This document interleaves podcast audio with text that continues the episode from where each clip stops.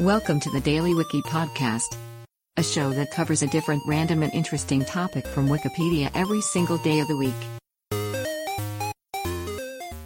Today is April 28th, and here is today's featured Wikipedia article.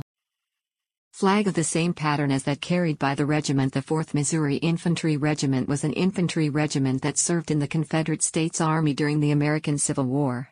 Organized on April 28, 1862, the regiment was present at the battle in Farmington on May 9 and in Iuka on September 19. The regiment participated in three charges against Union lines on October 3, 1862, during the Second Battle of Corinth. On October 4, the regiment and its brigade attacked fresh Union lines. Despite initial success, their attack was repulsed by a Union counterattack. On November 7, 1862, the regiment was combined with the 1st Missouri Infantry to form the 1st and 4th Missouri Infantry Regiment.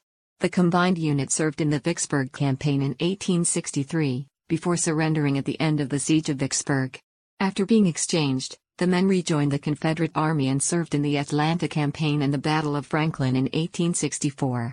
On May 9, 1865, the Consolidated Regiment surrendered during the Battle of Fort Blakeley. Today's featured article is provided by Wikipedia. You can find a link to the article in the show notes. Help support the podcast by rating us on your favorite podcatcher, or support the show on Patreon by visiting bit.ly slash the Daily Wiki. Thanks, and tune in tomorrow for an all-new episode of the Daily Wiki.